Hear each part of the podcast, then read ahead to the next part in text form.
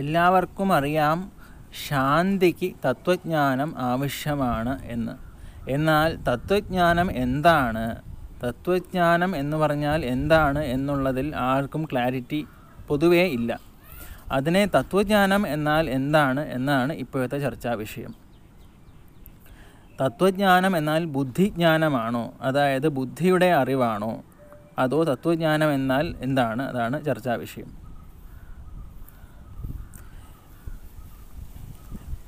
വേദാന്ത ഗ്രന്ഥങ്ങൾ പൊതുവെ പറയുന്നത് സർവം കർമാഖിലം പാർത്ഥ ജ്ഞാനേ പരിസമാപ്യതി, ജ്ഞാനത്തിൽ എല്ലാ കർമ്മങ്ങളും എല്ലാ ചലനങ്ങളും നിശ്ചലമായ ജ്ഞാനത്തിൽ ഒടുങ്ങുന്നു എന്നാണ് ഗീതയുടെയും പ്രഖ്യാപനം. ഈ നിശ്ചലമായ ജ്ഞാനം എന്ന് പറഞ്ഞാൽ എന്താണ്, തത്വജ്ഞാനം എന്താണ്?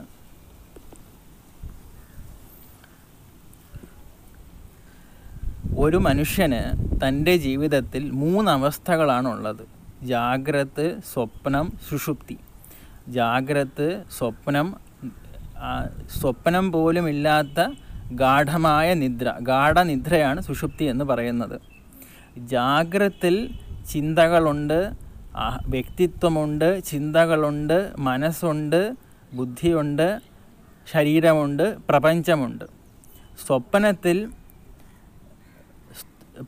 ഇന്ദ്രിയങ്ങളും ഇന്ദ്രിയവേദ്യമായ പ്രപഞ്ചമില്ലെങ്കിലും മനോവേദ്യ മനസ്സുകൊണ്ടൊരു പ്രപഞ്ചത്തിനെ സൃഷ്ടിച്ച് അനുഭവിക്കുന്നു. അപ്പോൾ സ്വപ്നത്തിൽ ചിന്തകളും മാനസികമായ പ്രപഞ്ചവുമുണ്ട്. ഗാഢമായ നിദ്രയിൽ എന്താണുള്ളത്?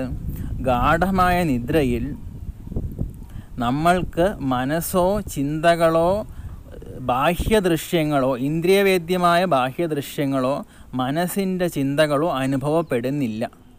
വ്യക്തിത്വം, ഞാൻ എന്ന ചിന്ത പോലും അവിടെ അനുഭവപ്പെടുന്നില്ല. ഞാൻ എന്ന ചിന്ത പോലും ഗാഢനിദ്രയിൽ ഒടുങ്ങിയിരിക്കുന്നു. അപ്പോൾ ഗാഢനിദ്രയിൽ എന്താണുള്ളത്? ഗാഢനിദ്രയിൽ അസ്തിത്വമുണ്ട്, നമ്മൾ ഉണ്ട് എന്നുള്ള ബോധമുണ്ട്. എങ്ങനെ അറിയാം? രാവിലെ ഗാഢനിദ്രയിൽ നിന്ന് എണീറ്റ് വരുമ്പോൾ നമ്മൾ ആദ്യം അനുഭവിക്കുന്ന വൃത്തി സുഖമായി ഉറങ്ങി, നല്ല സുഖമായി ഉറങ്ങി. ഈ സുഖം അനുഭവിച്ച ആളാരാണ്? സുഖം അനുഭവിച്ച ആ ബോധം. ബോധം ചിന്തകളെയും സങ്കല്പങ്ങളെയും വെടിഞ്ഞ് ശുദ്ധമായ സുഖം ഗാഢനിദ്രയിൽ അനുഭവിക്കുന്നു. ഈ ഗാഢനിദ്രയിൽ അനുഭവിച്ച ബോധം, ബോധത്തിൻ്റെ സുഖം സുഖം സുഖസ്വരൂപമായ ബോധം, ഈ അറിവാണ്. അതായത് ഇന്ദ്രിയവേദ്യമായ അറിവല്ല, ചിന്തയുടെ മനസ്സിൻ്റെ ബുദ്ധിയുടെ അറിവല്ല ജ്ഞാനം.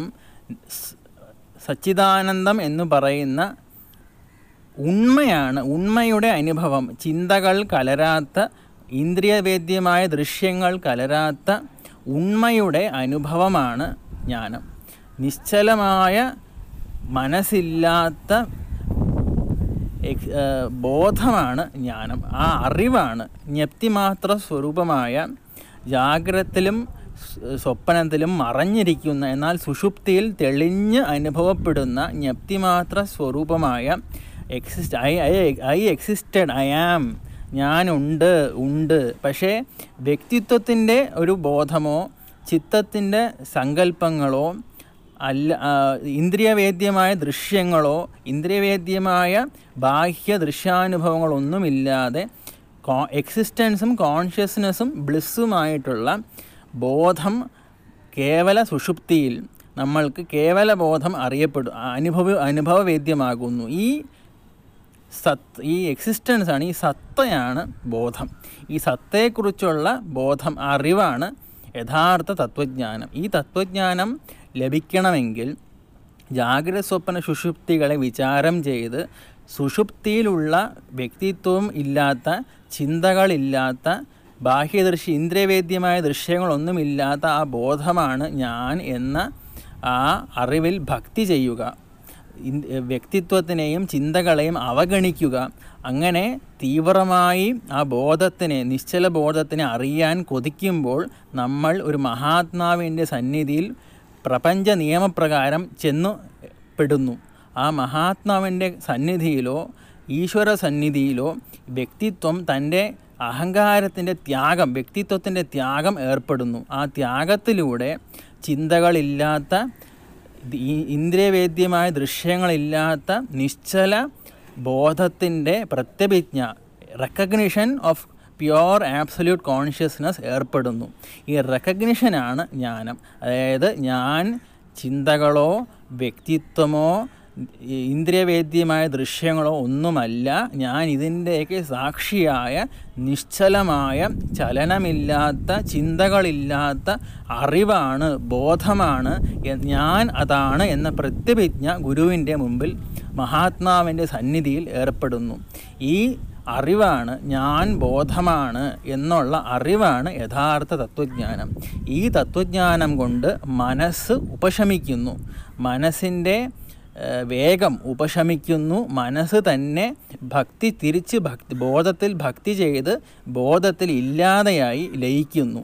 ഈ കേവല ബോധത്തിൻ്റെ നിലനിൽപ്പാണ്, ഇരിപ്പാണ് യഥാർത്ഥത്തിൽ ജീവൻ മുക്തി എന്ന് പറയുന്നത്. കേവല ബോധം മാത്രമേ ഇവിടെ ഉള്ളൂ എന്ന അറിവാണ് ജ്ഞാനം. ഈ ജ്ഞാനമാണ് ശാന്തിക്ക് ഏറ്റവും നല്ല രാജ ഉപായം.